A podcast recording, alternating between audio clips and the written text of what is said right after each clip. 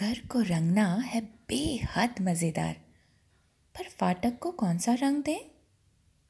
कहानी का नाम है नन्हे मददगार। इसे लिखा है शरिल राव ने। इसका हिंदी अनुवाद किया है ममता नैनी ने। चित्र निकाले हैं तन्वी भट्ट ने। प्रकाशित किया है प्रथम बुक्स ने। और ये कहानी आपको सुना रही हूँ मैं आपकी मोनाली मासी नासिक से। छुट्टियों के दिन थे। वीना और विनय इधर उधर बिखरे रंगों के डिब्बों के बीच बगीचे में थे। सफ़ेद और लाल, हरा और पीला और नीला, सभी तरह के रंग थे वहाँ।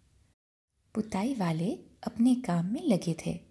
उनमें से एक सीढ़ी पर था और दूसरा छत से झूले पर लटक रहा था। क्या हम आपकी कुछ मदद कर सकते हैं? वीना और विनय ने पूछा। पुताई वाले भैया ने उनके हाथ में ब्रश थमाए।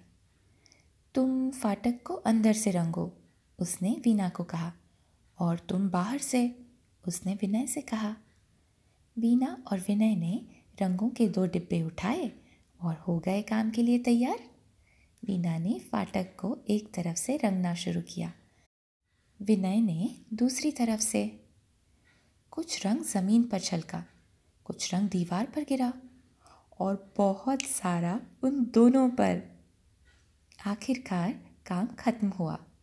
उन्होंने ज़मीन पर गिरे रंग को पोंछा, उन्होंने दीवार पर गिरे रंग को पोंछा और अंत में अपने ऊपर गिरे रंग को भी पोंछा।